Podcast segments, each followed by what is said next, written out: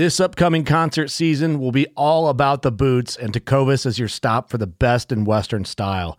Tecovas has seasonal and limited edition offerings this spring and summer, including men's and women's boots, apparel, hats, bags, and more.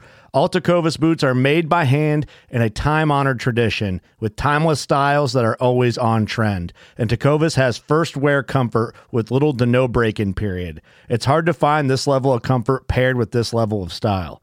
Stop by your local Tecovas store, have a complimentary drink or two, that's WCB style, and shop new styles. The smell of fresh leather and friendly staff are at your service. Many stores even have leather custom branding to make your boots truly personalized, and with regular live music and events, there's no in-store experience like it.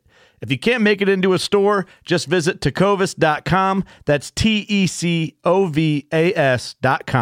They offer free shipping on all boots, as well as free returns and exchanges, and ship right to your door. Go to Tecovas.com and find your new favorite pair of boots today. Fishing like a local isn't just about catching fish. It's about connecting with the environment and the people who call it home. It's about hearing the stories and traditions that have been passed down for generations and sharing unforgettable moments with the people you meet along the way. Fishing like a local is having an experience that stays with you forever. And with Fishing Booker, you can experience it too, no matter where you are. Discover your next adventure on Fishing Booker.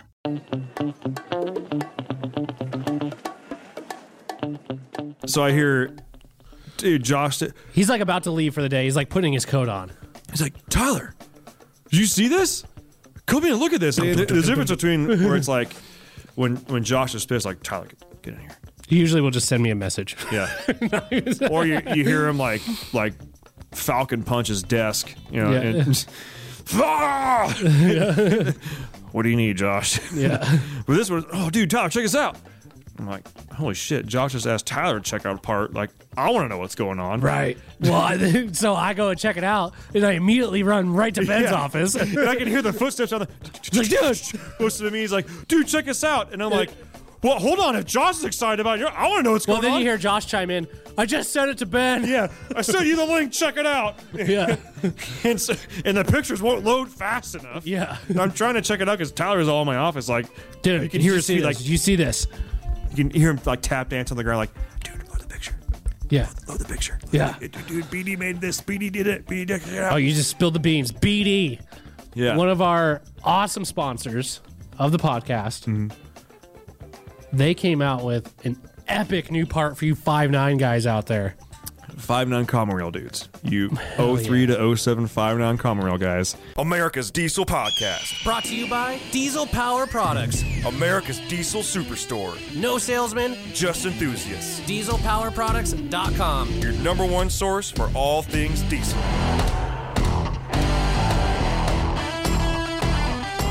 Thank you for tuning in. This is Ben and Tyler from America's Diesel Podcast coming at you from Spokane, Washington. Not on a Monday. Today's Wednesday, my dudes. Well, bringing that back. Bringing that back. Is he a frog? Is he a human? Frog human? Spider-Man? We don't know. Is he a frog now? That's a joke. Oh. Okay. I thought he might have been dressing up as a frog. Anyways. Well, his human face looks like a frog. Oh. Sure. There's a couple of jokes on that one. Is this man a frog? Has he always been?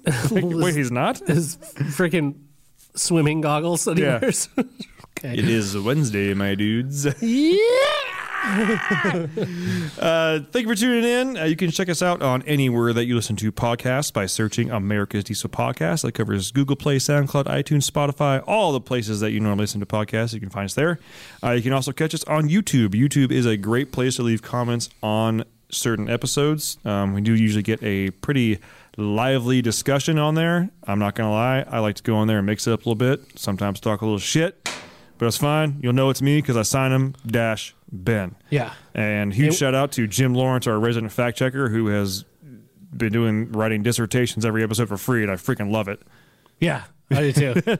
They're good. Yeah, I like them. Yeah. We are also on the Instagrams, the TikToks, the Facebooks. You can find us on there by searching, you guessed it, America's Diesel Podcast. Before Tyler talks about reviews, if you do need diesel parts for your truck, We do have folks on the phone 12 hours a day, Monday through Friday, 6 a.m. to 6 p.m. Pacific time. I said Monday through Friday. I'm going to say it again. Monday through Friday. If you need to get something on your truck quick, give them a call. They will get you taken care of. It is literally their job to give you good advice and get you the right part the first time, every time, and make sure that you are happy. If you email me or Tyler, you might get an emoji back. I might. You'd be like, I need this fast, and I might email it back. Sodded. Yeah, sodded. Yeah, sodded. Check this out. Check out this link. Yeah, check out this. Dude, it's a duck with a machine gun. Check it out, man.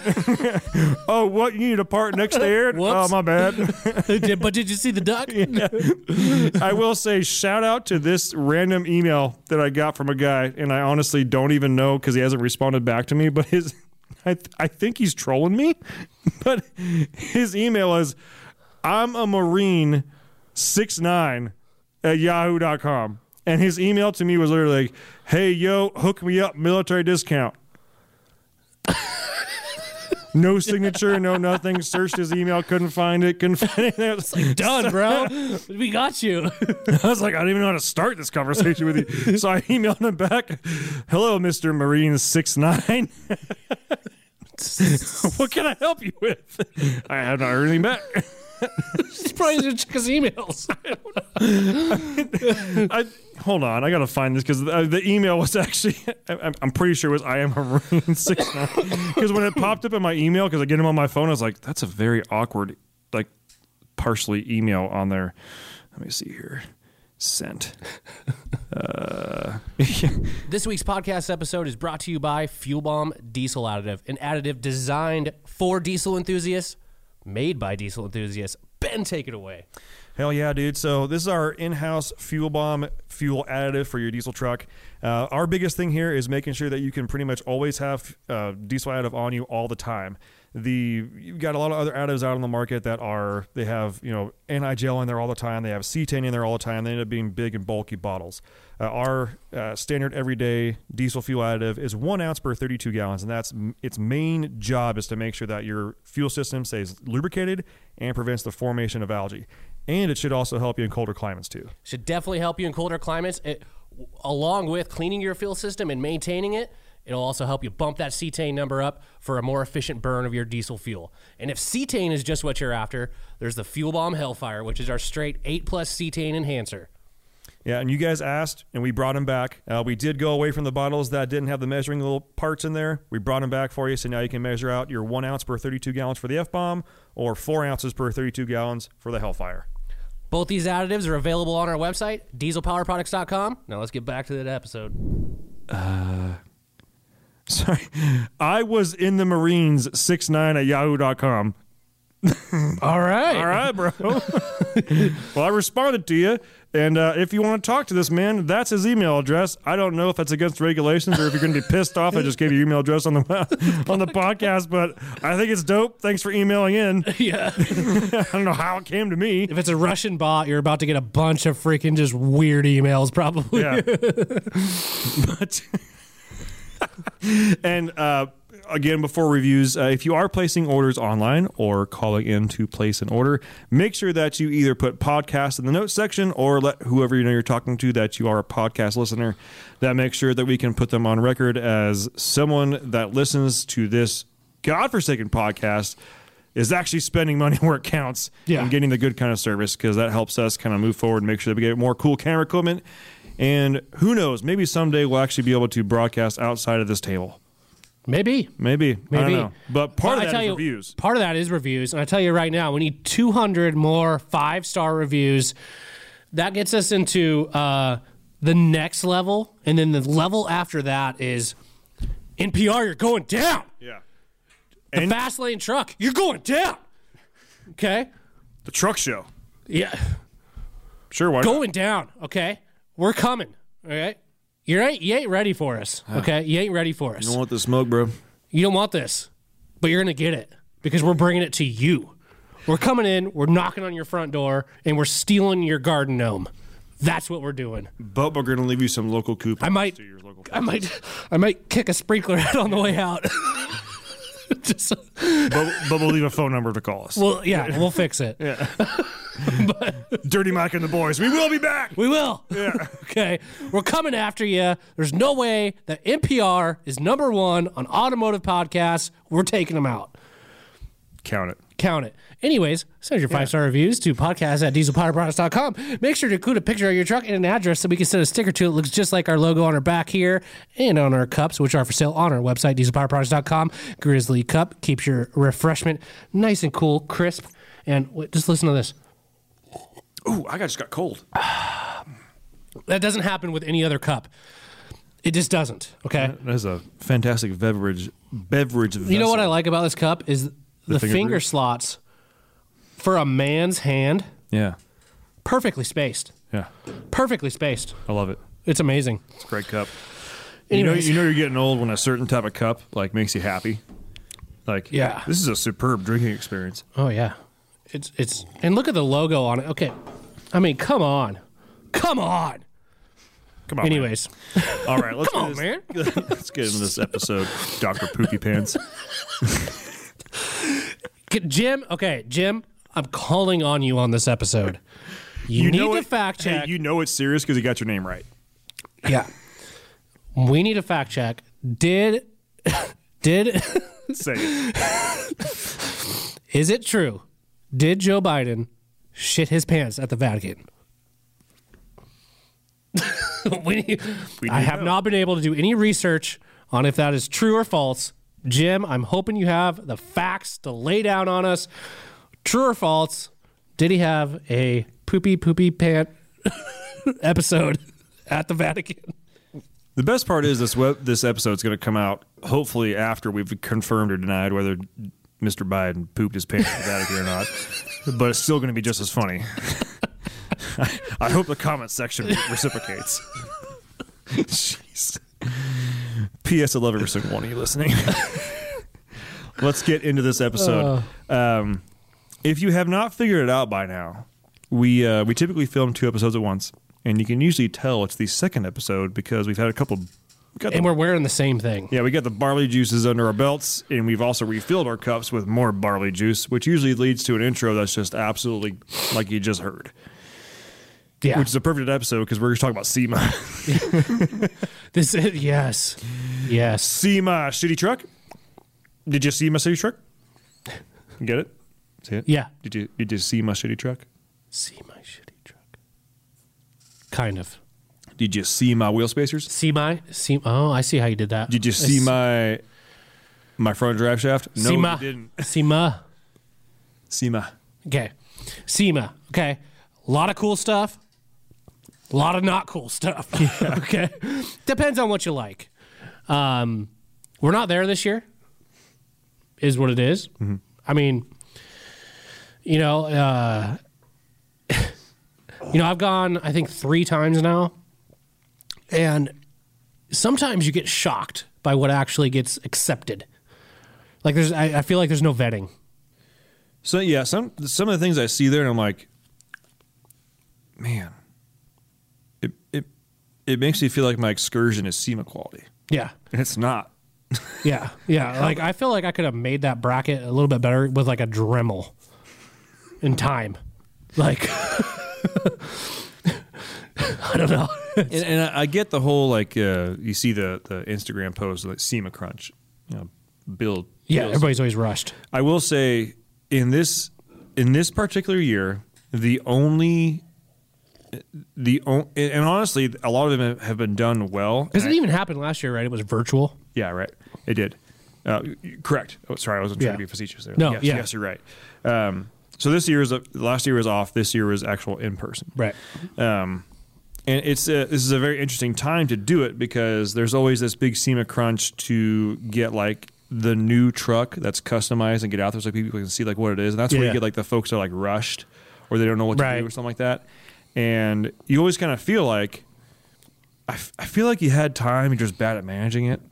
Or why didn't you? What's your excuse? And right. Hear me out on this one. I'm going to paint a picture. I know it's my favorite phrase here, but I'm going to paint a picture for you guys. The weird situation that we are right now in the world with things being on back order, last year not being there, right, is one specific vehicle. I do feel like it was the make or break for a lot of companies, but it also weeded out a lot of the folks that were not of the proper caliber to be doing that kind of stuff, to be at SEMA. And you might be seeing where I'm going with this right now. Yeah. But because it was so highly anticipated and came out such a short time ago, I'm talking about the Bronco. Yeah. And what I mean by that is if you are, you know, a random shop, basically, you know, how do I put this? Like if BDS orders a Bronco, Bronco knows about that. Oh yeah. Like you don't roll in there and say, "Hey, I'm BDS. I want a Bronco." And they're like, "BD who?" No, they do a lot of factory testing with their lift kits. Exactly. Yeah. As opposed to you may be the biggest shop in Wyoming. Well, that's a bad example. You may be the biggest shop in Texas. Yeah. Right. But you are not like a manufacturer like BDS is. You're still just John Smith. Right. On the order form. Yeah. For a Bronco. Right. So the folks that really did get the Broncos early had a chance to really do a good thing in there. And when I'm saying that, BDS made a badass Bronco, by the way. Yeah. Oh, yeah. But, I mean, just like you said, this happens every year. Like, what was it? Gladiators. Yeah. Probably before that. What was before that? You saw just a ton of. The blue JKs. Yes. Blueberry JKs. Yeah. All over the place. All over the place. Yeah. There's always a fad that comes through and everybody has to get onto it. But I feel like the Bronco was the make or break, and I feel like those that had time to make a proper Bronco really had the time to do it right. Because we were looking at the BDS Bronco today. Epic. Yeah, today's the day we're filming this is November 3rd, so SEMA's been going on for 1 or 2 days. Yeah, something like that. And we looked at the SEMA Bronco today. I'm sorry, the BDS Bronco today, and it's badass. It's wicked. It is super cool. And it one thing I have to hand to Ford is their recreations of old vehicles have been on point. Mm-hmm. The Mustang, great looking car.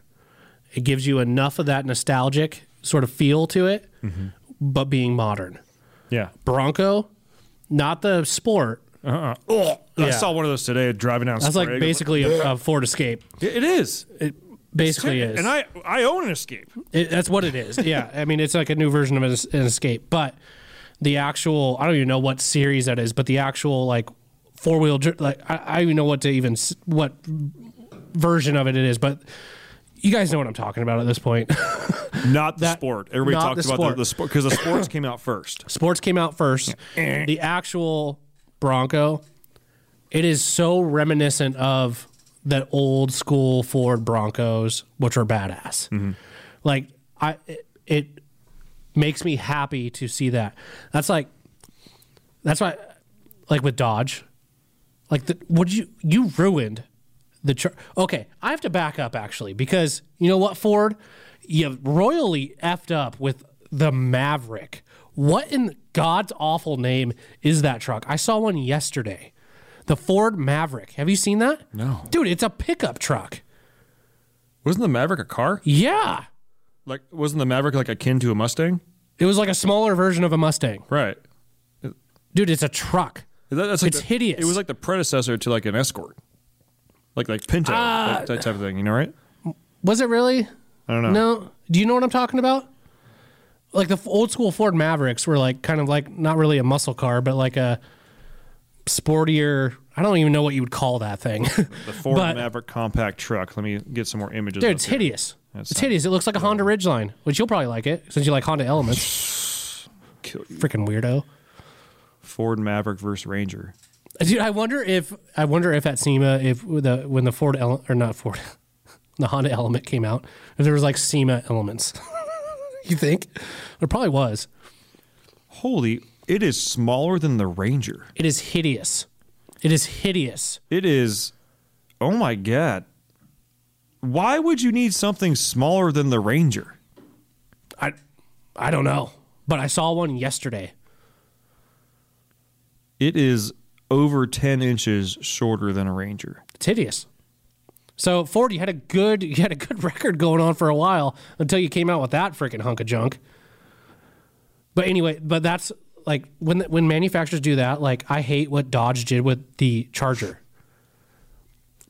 Yeah, that. What were they thinking? They had a cool little car. You drop a V8. Well, I don't even know. I think they came with V8s. I don't know. I'm not up on Ford. I would Mavericks. Assume that to me, really. In that body, they probably came with a 289 or 302 in it or something like that. Yeah, well, small block. Yeah, still cool. But turn that into a small truck that looks like a Honda Element. I'm not a Honda Element. A Honda Ridgeline. Yeah, stupid. But Dodge with the Charger. What? Yeah. When did you ever see a Ford or a Charger? No, nope, yep. Bueller, yeah. Bueller. Yeah, no, never. Like if they should have came out with a Charger that was actually like a Charger back in like the '60s. Mm-hmm. You know what I'm saying? Like that would have been cool. Anyways, tangent. Sorry, yeah. SEMA, Bronco, great job. Yeah, there was. I will say, as I'm like diving through Instagram, like we all get in the quick shuffle, like bam, bam, bam, you're rolling through posts or something like that. There was one that I scrolled by fast twice. I went back and looked at it twice. And I legitimately, maybe it was the angle that it was shot, but I couldn't tell if it was an old or a new Bronco. Yeah. And I love that. That's awesome. That they brought that back. One that I did see that I hope they come out with a diesel version. I hope this is actually a production vehicle. Did you see the Jeep? It's like a Gladiator. It was like Gladiator length, but JK body style or JL body style. So it was I'll show you. That's a big cab. It seems really narrow to me, though. It almost has like the rear roof of a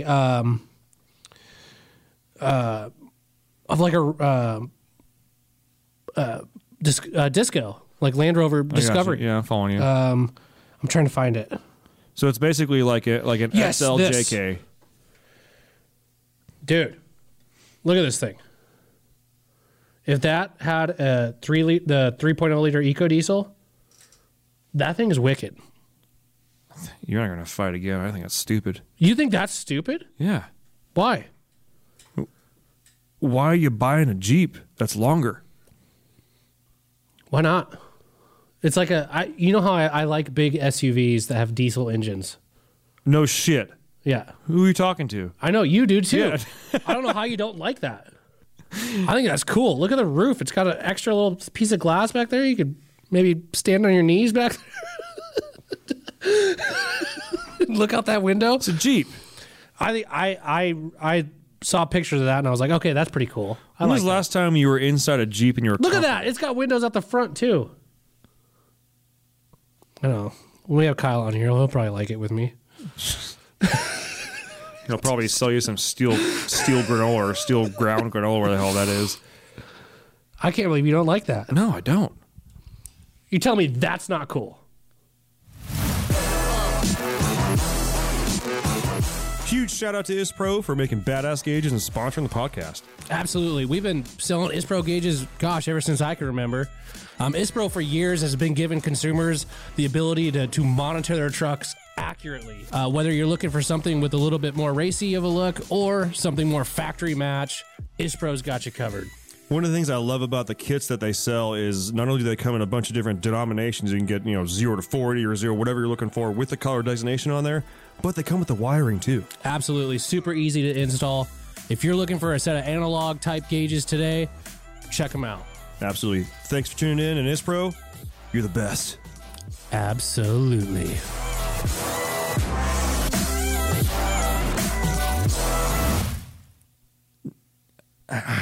See, here's the problem that I have with the Gladiator. Okay, it's got such a small bed. Mm-hmm. It's not a truck. What is it? What is that thing? Okay, this at least they put a top on it, and we're like, this is how it's going. This is how it's going to be. Just like a bigger Wrangler. And you know how I like Land Rover Discoveries. Yeah. Okay.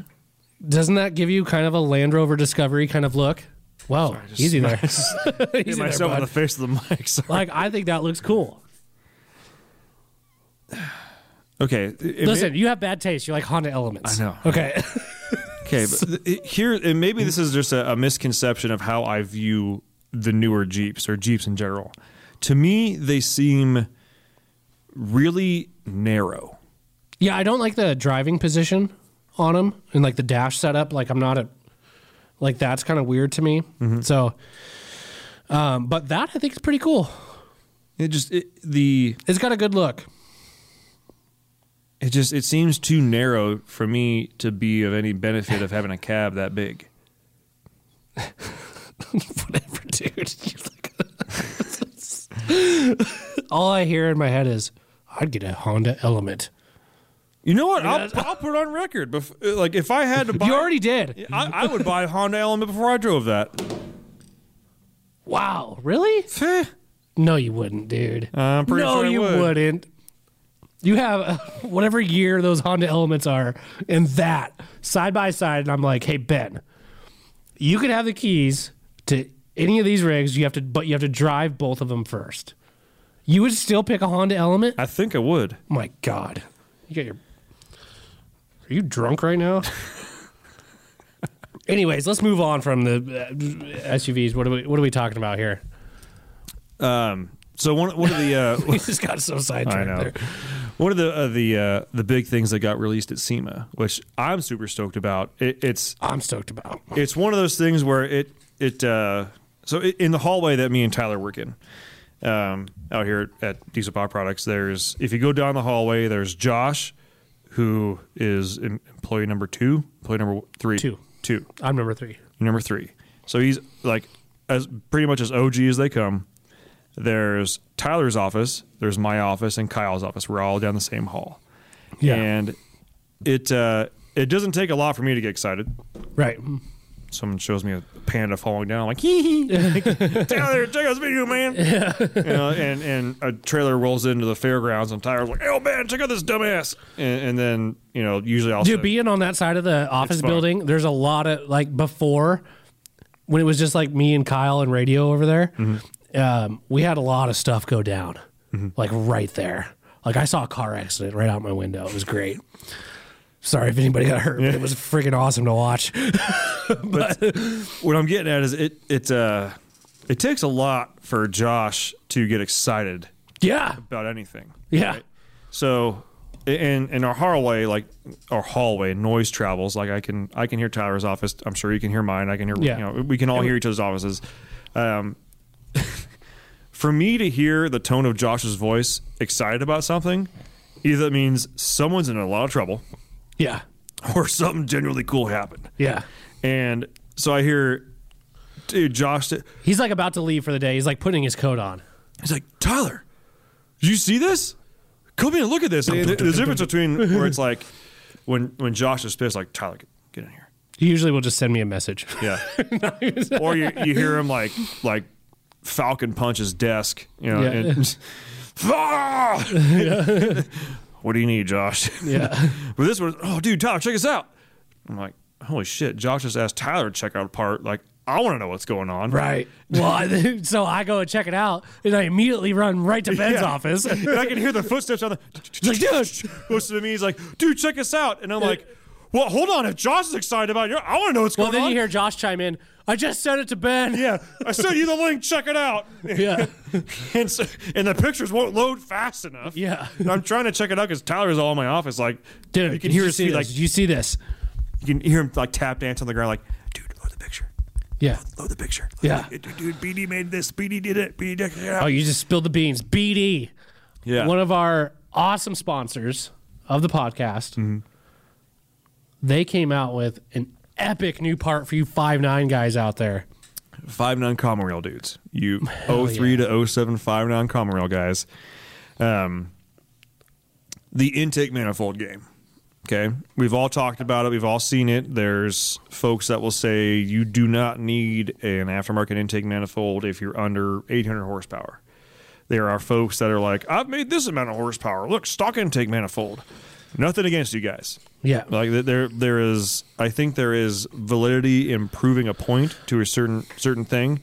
Yeah, there's only so much you can do to that intake manifold before you go to the extreme, which is cutting off, like machining the head and installing, whether it be like a ZZ Fab or a Banks.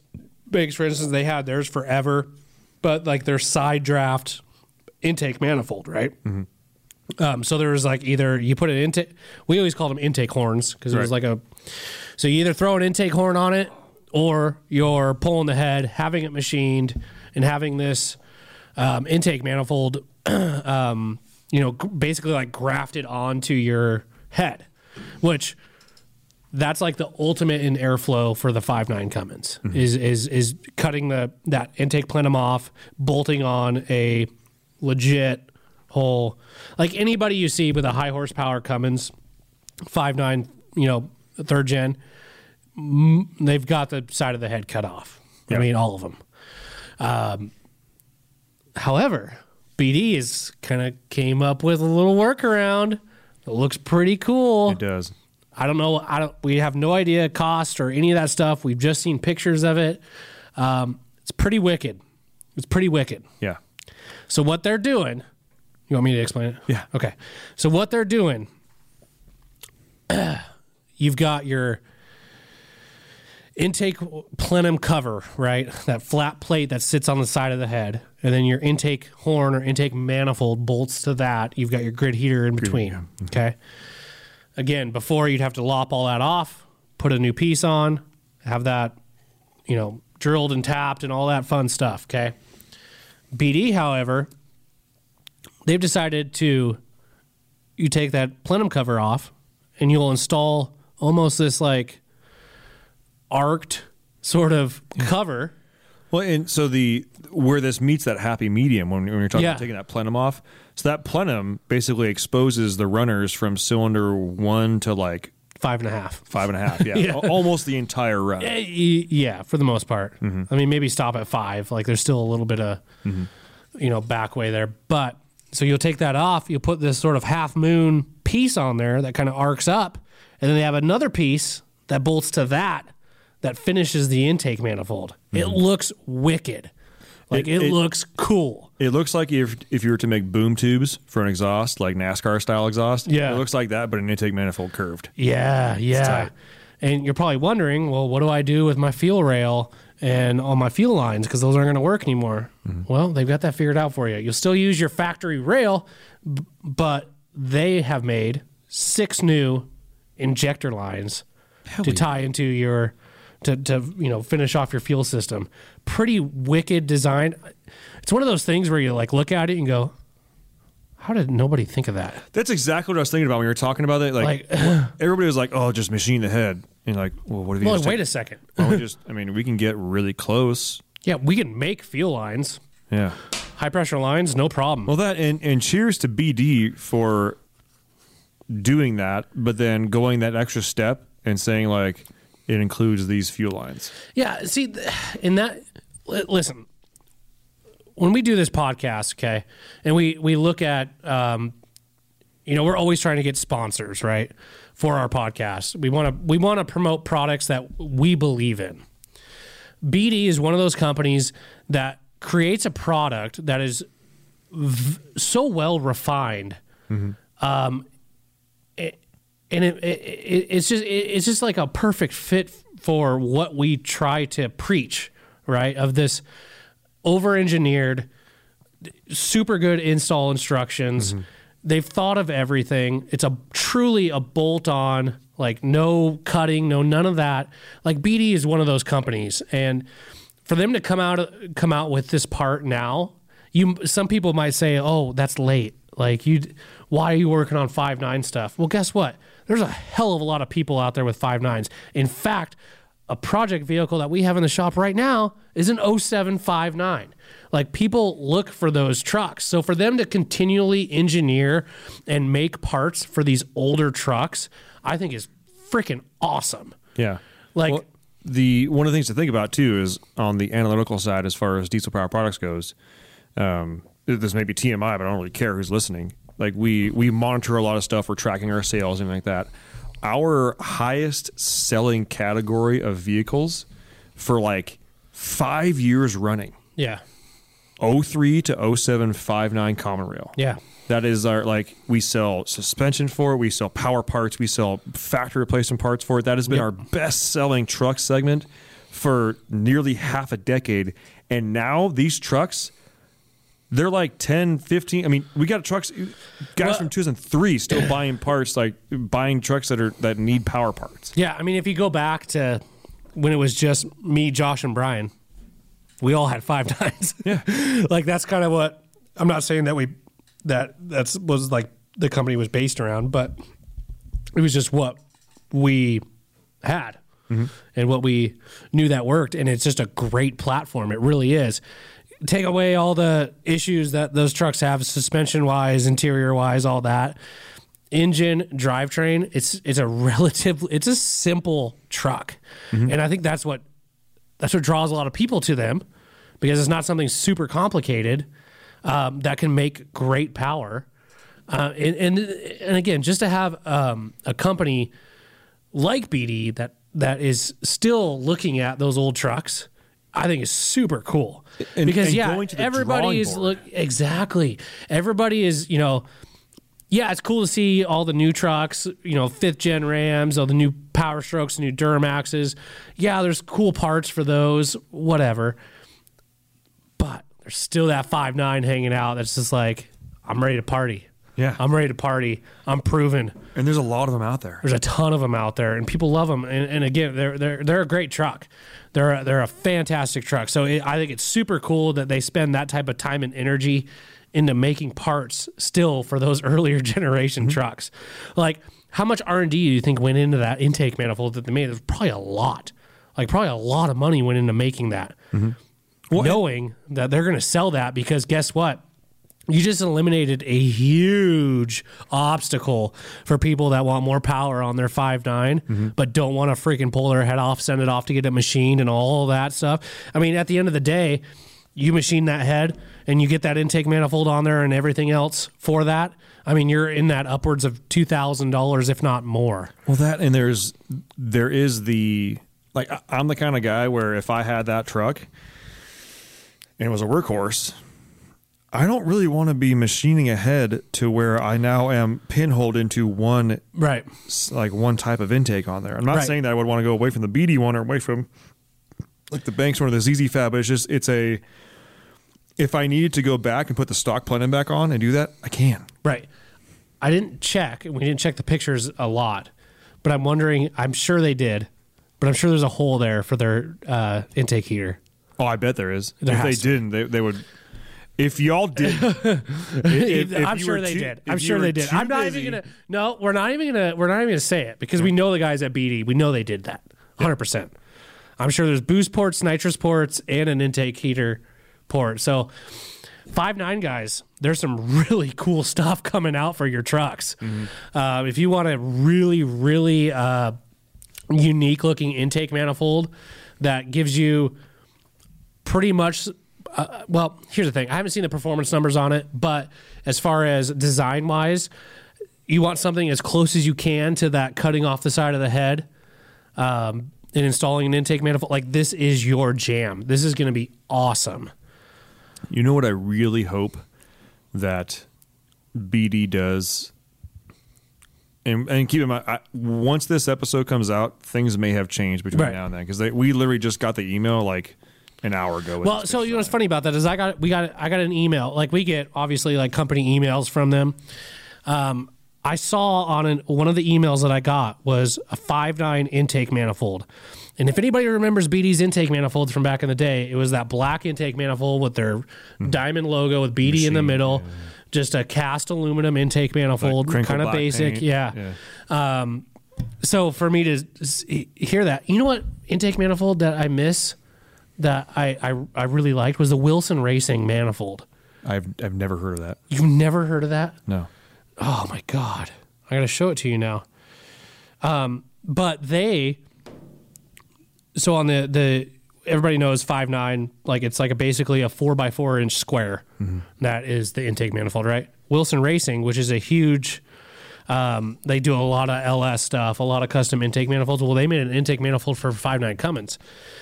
Instead of that square, they opened up the back of the square to like this, right? Mm-hmm. So it was like a square plus like a small rectangle. I'm going to show it to you. This was it Wilson? Yeah, Wilson Racing. I can't believe you never saw this. No. I mean, maybe I've seen it, but I've never registered anything to me. Dude, this was a cool manifold. Like, this was like hot shit back in the day. So this is right here, dude. Images.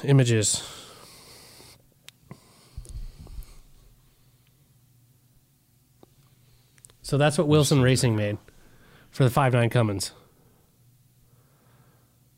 Pretty freaking cool, right? Ahead of their time. Yeah. I think they stopped making it. We sold the shit out of those things for a while.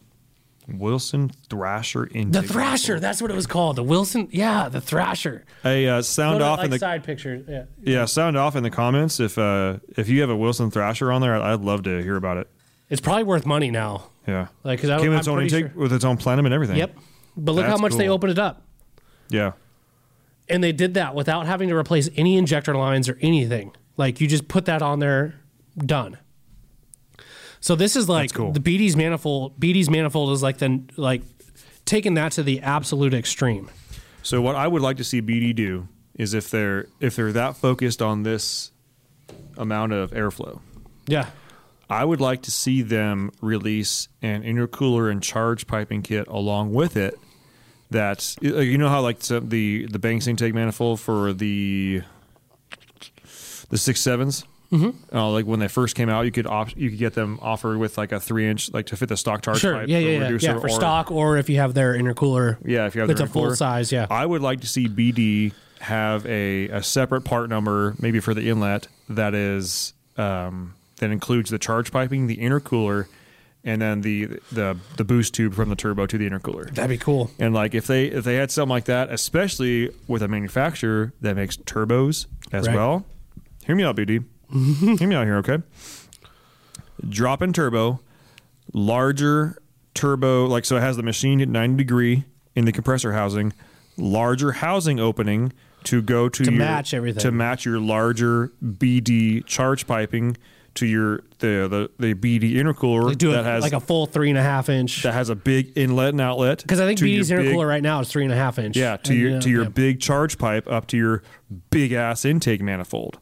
Like, that is, when we start talking about intake manifolds and everything like that, the biggest, this is going to sound weird, but like the biggest complaint that we got from people back in the day, which I think there's enough information out for it now, but I still remember fielding these calls where people calling like, yeah, I just bought an intake manifold and my truck's down on boost.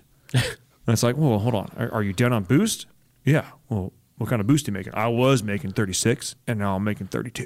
Yeah. Like, okay, well, I mean, if you're still making 32, the chances are you don't have a boost leak. Because if I mean, you might not understand something, but... Yeah.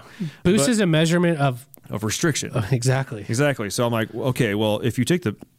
Just forget about the boost number. Is the truck faster? Well, yeah. Yeah. Like, okay. Probably less smoky. Yeah. Okay. Well, what you've done here is you now have a larger volume of air passing through. And where's your boost sensor? On the plenum. Yeah. Yeah. That's where it's reading the restriction. That's where it's reading the pressure. Yeah. So you're able to move more air with less force. Yeah. What I've always said to customers to kind of explain this, you have a 5-gallon bucket or a 55-gallon drum. Both have, both have like 30 PSI in them. Which one has more volume? Mm-hmm. Which one has actually more air? The 55-gallon drum, right? So if you're running 10 PSI of pressure in the one versus 10 PSI of the other one, you're going to have more volume in the bigger one. Mm-hmm. Like, that's what it all comes down to. It's you've increased the size. So in order for pressure to increase, you've got to add more air, more than what you had before, mm-hmm. to match that same pressure. But if you're sticking with the same turbo, yeah, your boost is going to go down, but your volume is going to increase. And that's what you want. Tricky. Volume is what you want, not boost. That's why, well, it's not why like manufacturers don't put a boost gauge on their truck, but that's why the boost gauge is kind of like one of those gauges that's kind of like a novelty. Mm-hmm. I mean, it isn't because it's something that obviously can be used for diagnosing. Obviously, if you've got no boost, then you've obviously got a boost leak. But your boost is going to change depending on the amount of restriction that you have in your system. But so if you're doing all these things to your truck to increase efficiency, increase airflow, yeah, you should actually expect your boost number to go down, especially if you're staying with the same turbo. Mm-hmm. Because all you've done is you've made the area where the air is traveling bigger. Yep. So it takes more air to fill. More volume to fill. Exactly. That. So if you haven't increased your capability of making more air, the measurement of boost is going to go down because the volume has gone up. Yeah. Quote me if I'm wrong here, Jim, but there's a lot of Bernoulli's principle in that one for you guys. Go ahead and Google that, and I'll explain a lot. It's basically if you want to go to college for aviation, just learn Bernoulli's principle. That's all you got to do, and fractions. But so by the time this comes out, I may actually very well have a baby. But my wife is we're right about 8 months right now. I know that doesn't sound like a lot, but I mean, well, isn't it like a pregnancy 9 months? Pregnancy is usually actually 9 to 10 months. Wow. But the thing is, her entire family, almost all of them, are early. Her dad was super early. Her dad was, I think. Well, your son was early, wasn't he? And our son was early. So, yeah. So they're basically at this point, they're just like, any day. Yeah. Just be ready. I mean, we've been ready for 6 weeks, honestly. Yeah. Like we've been. I think it was just a day or two ago we passed where my son was born. Well, there was a 2 weeks ago or a week and a half ago, there was a little bit of a scare. A little bit of a scare, yeah. Not really a scare. It may have been go time at that point, but it wasn't. Nothing scaring like that. But yeah. So it's basically anytime my wife calls or texts me, it's like, let's drop everything, put a customer on hold, I'm talking to them, or like stop the car or whatever. Anytime my wife moves in the bed, like, what is it? That's adulthood right there. But I'm really excited to have my new squishy baby girl. Yeah, I'm excited to have another baby. Yeah. I'll be honest. Any of the dads out there, you probably know what I'm going through right now. This is my second and final kid. We're having two. We got a boy and a girl. We got a 4-year-old boy, Ricky Rudy. You're not letting them pick their gender after. I'll tell you what, this girl's going to have a real hard time picking what gender she is with all the princess clothes we got. Because I tell you, like right now we are, we're going to go on a little tangent here. We're going to go on a fatherhood, manhood, American man, truck driving tangent. Okay. And this is actually it just happened like yesterday. My son was telling my wife that he is his mother. My son's telling his mom. Well, I feel like my son was telling my wife. Yeah. I feel like whenever you say my son was telling his mother, it's like, we're not together anymore. You know what I mean? Right. Like, no, he was. Then it kind of sounds like you got like kind of like a bastard child. Yeah. My goddamn son was telling my wife. I tell you what, you don't talk to my wife like that. So disgustful. Yeah. Now get me a Mountain Dew and shut up. Code red. Yeah. But yeah, so my son was explaining to his mom, my wife, to resolve any confusion there, that he's very excited to grow a baby and have a baby. Right? He's 4. Okay, guys. You had to break the news to him? Yeah, my wife did. And my wife is obviously very pregnant. You know, yeah. She's not a huge person to begin with, and this is the farthest she's ever gone with a baby. So she is fully popped right now. Like there is no mistake. Like, there's the anecdote, like you never ask a woman if she's pregnant. You never assume a woman's pregnant. Yeah. My wife is 10,000% pregnant. And in fact, if you assume that she's not, then we've got issues. Like something else is going on. Like nobody has a beer belly like that. Yeah. Sorry. Did your beer belly just move with the music? How much beer are you drinking? Yeah, it's fun. I can like poke and she'll like punch back. It's fun. Oh, really? Yeah, it's wild actually. But my wife had to explain to our 4-year-old son, like, no, you do not grow babies. I'd be the. You can't you do not have the physical equipment to grow a baby. That's, I wasn't really planning on having a birds and a bees talk with my 4-year-old who still is just like, Thomas, a tank engine, monster truck. Yeah. Yeah. I have to explain to him like, hey man. So we call it a ting. Listen, you don't have the baby. Yeah. You make the baby. And I'll tell you what, son, making the baby's a lot of fun. All right.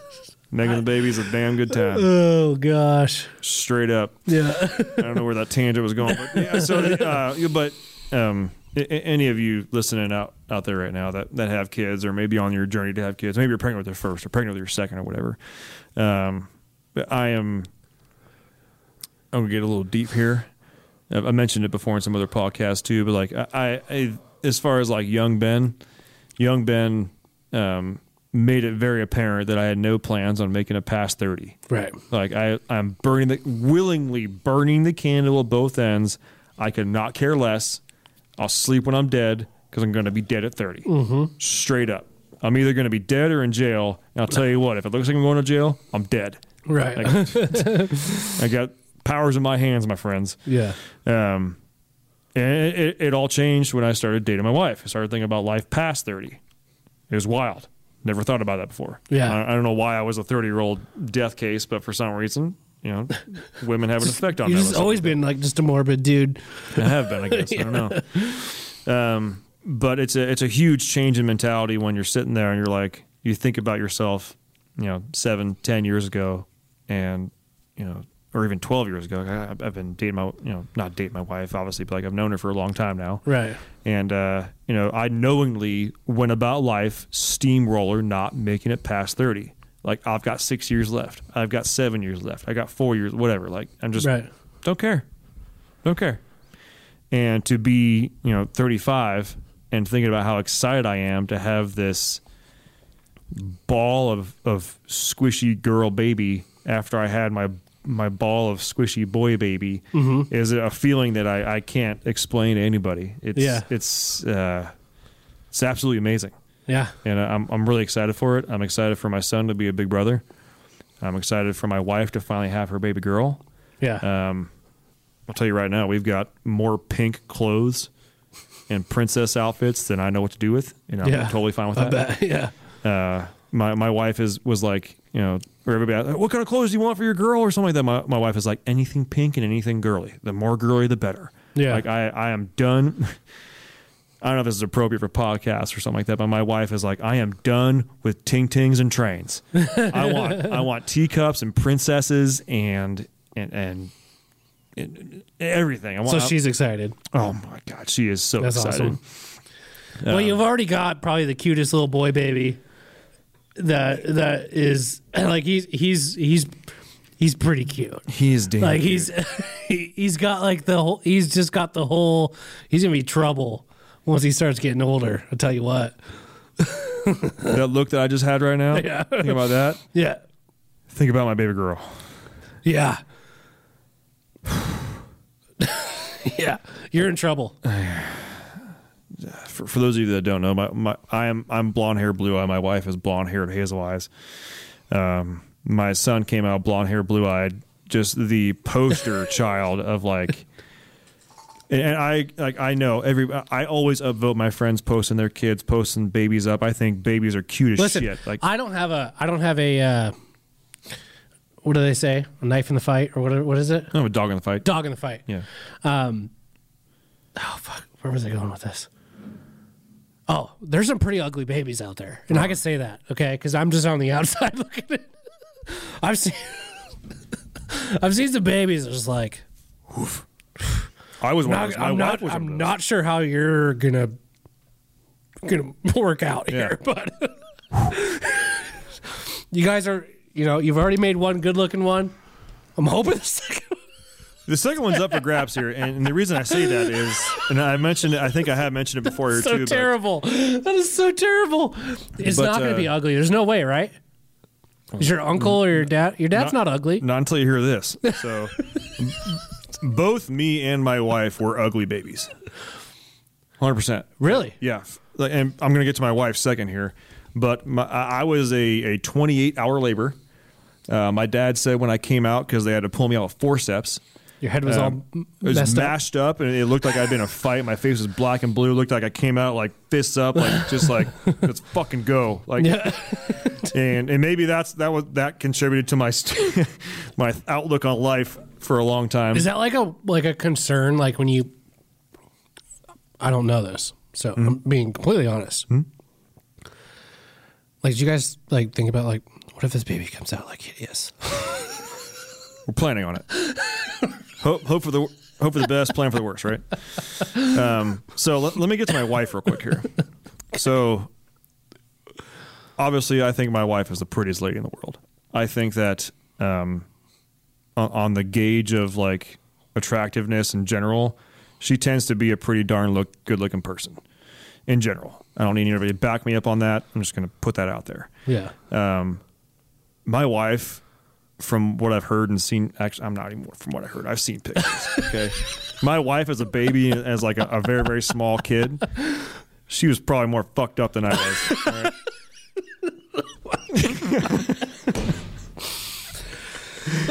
Oh my God. And I'm gonna put a case in point on this.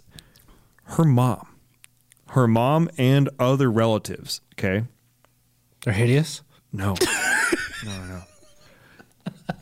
They referred to her as Uncle Fester. What? No way.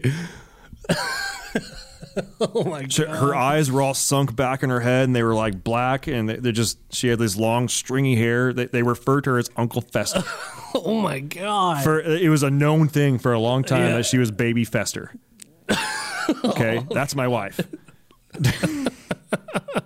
So we were both playing. I know this has gone on way. We're talking about SEMA and shit. It's going a way long tangent, right? Yeah. But we were both assuming that our son was going to come out just absolutely trashed, right? Yeah. And even to add to the fact that he was 6 weeks early. Yeah. And that he originally went in for an emergency C-section, which I'm going to go on right here. Emergency C-sections are different than regular C-sections.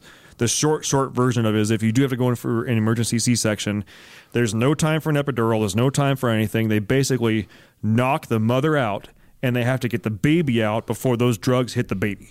Jesus. Okay? Jesus. That's like there's no dad in the room. There's no nothing. That's where you get like the really, really bad cesarean scars from.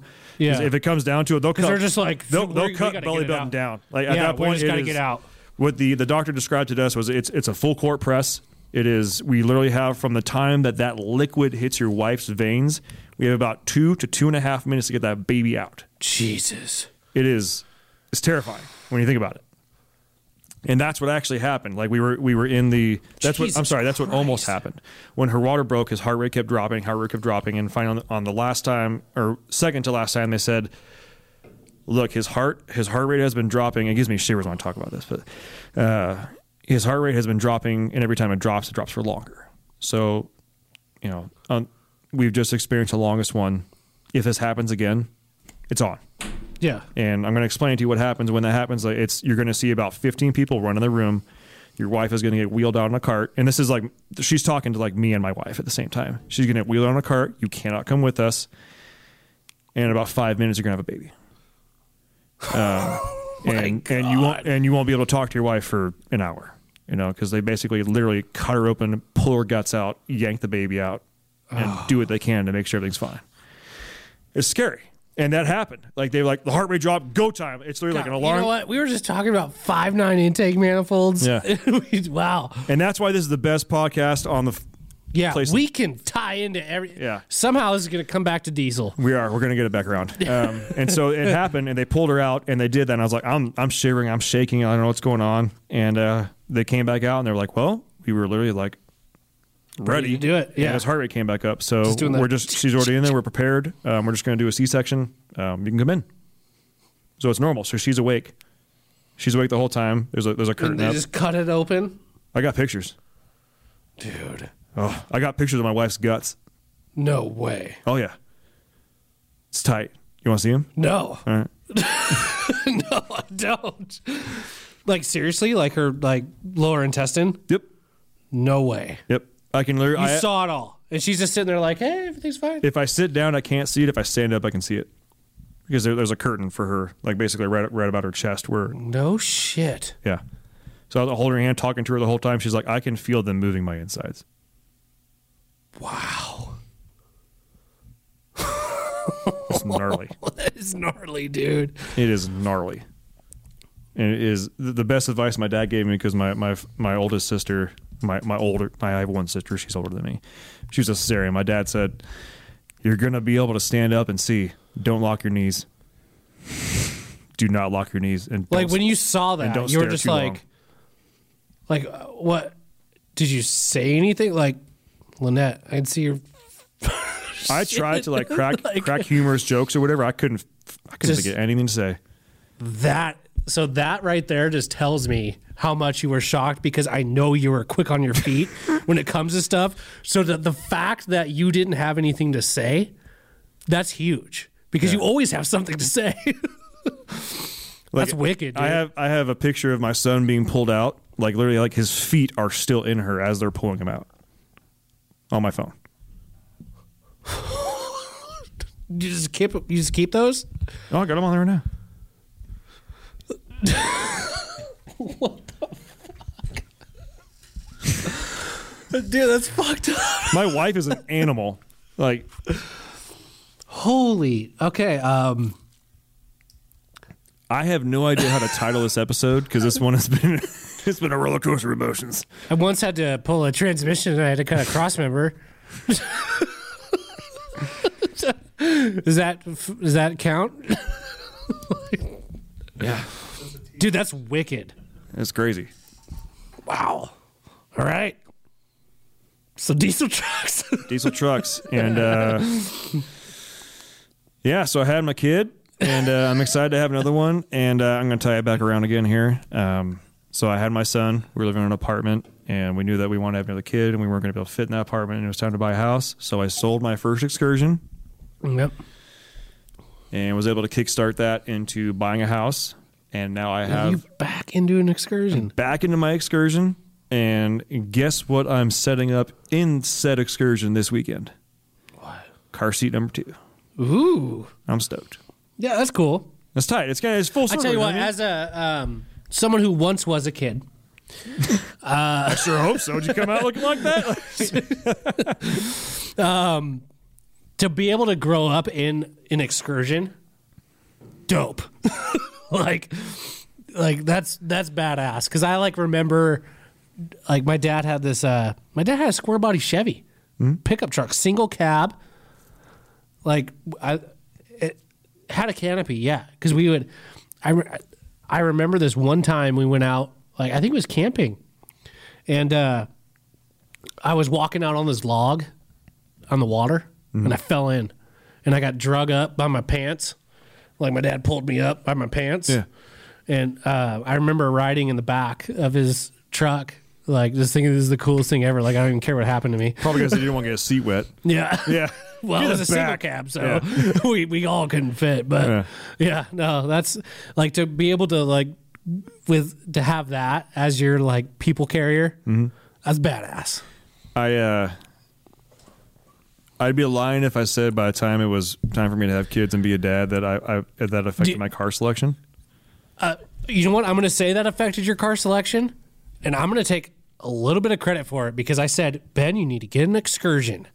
I told you that. Number 2. I told you that. The first one. You weren't even looking at Excursions. I was like, dude. This is for the second literally, one. The first one, I knew I wanted one. Yes. I was planning for kids. The second one. You're not even looking. You're explaining, listen, I want, I want to get this Escalade. I need a third row.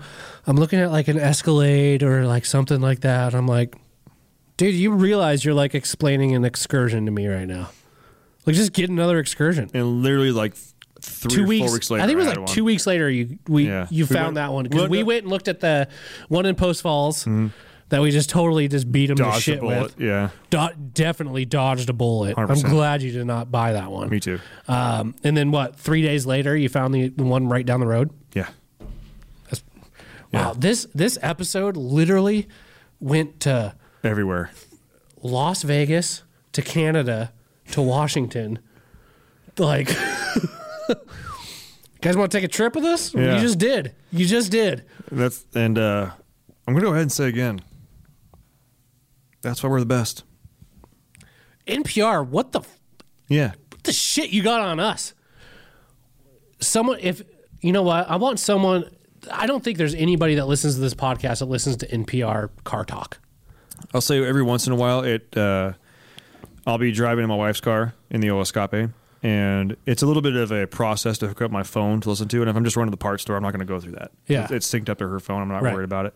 But I'll start scanning through the radio stations. And I have come across the NPR auto thing every now and again because a lot of times it's on Sundays and they're filling up airspace and stuff like that. And I'll start listening to it. I'm like, and I think to myself, for some reason, I want to picture, this old house, but cars, right? And yeah, it's like the shit version of this old house. I don't get it. It's the paperclip and like JB Weld version of this old house for cars. Okay, I'm going to talk a little bit of shit, but I'm not trying to be mean. Okay, that's fair, yeah. Right? With all due respect, sir. Yeah, and I said with all due respect. What does the Fast Lane Truck have that we don't? Like, someone tell us. How come they're ahead of us in podcasts? Like, I think that's ridiculous. Huh. I've watched their car reviews. Yeah, they do a thorough job. But it's just like a basic car review. I think that's what we need. We need car reviews. We need to go start reviewing new trucks. No. I said it. It's on air. I don't think so. No? No. Because I don't think people care. You know why? Because I think trucks are like... for me, when I buy a truck, okay, there's a certain connection that I have with that vehicle. Mm-hmm. I don't care what anybody said.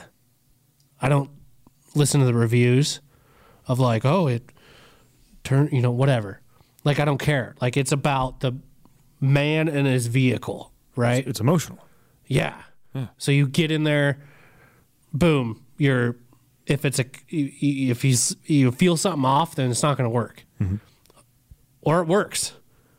I don't need to hear what this joker is saying on the back end here about how it drives, like, because are you really testing it the way that I'm going to drive the truck? Probably not. I don't know. You know what I see it as? For those that maybe are new to the truck market.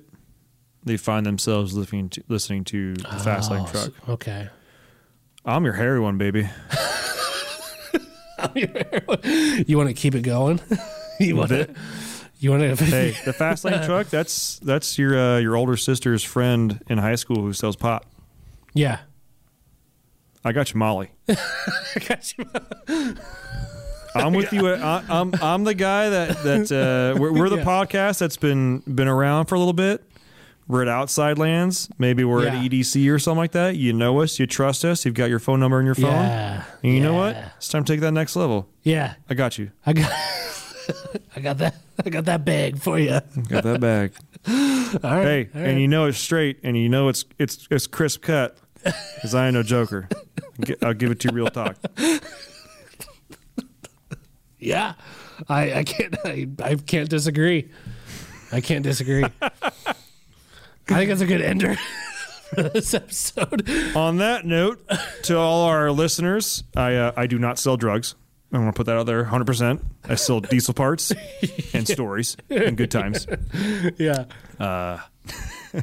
Once again, I reiterate, not a drug dealer. Yeah. Diesel parts salesman. Yeah. For the most part. Not drugs. Unless diesel is your drug, in which case, I'm a man. Yeah. I got you. Ayo, but not really. Ayo. No. Yeah. On that note, this has been a whirlwind of a freaking episode. My God. I'll tell you what, guys. In the we like to hear your opinions. We like to hear what you guys thought about it. I light this YouTube comment section up. Yeah. Straight up. This episode went from 0 to 100, back to 0 to Canada. It sure did. It real sure fast. Did. I love every single one of you. Thanks for tuning in, and we'll see you guys next week. We'll see ya. Thanks for tuning in. Make sure to subscribe and check us out at dieselpowerproducts.com.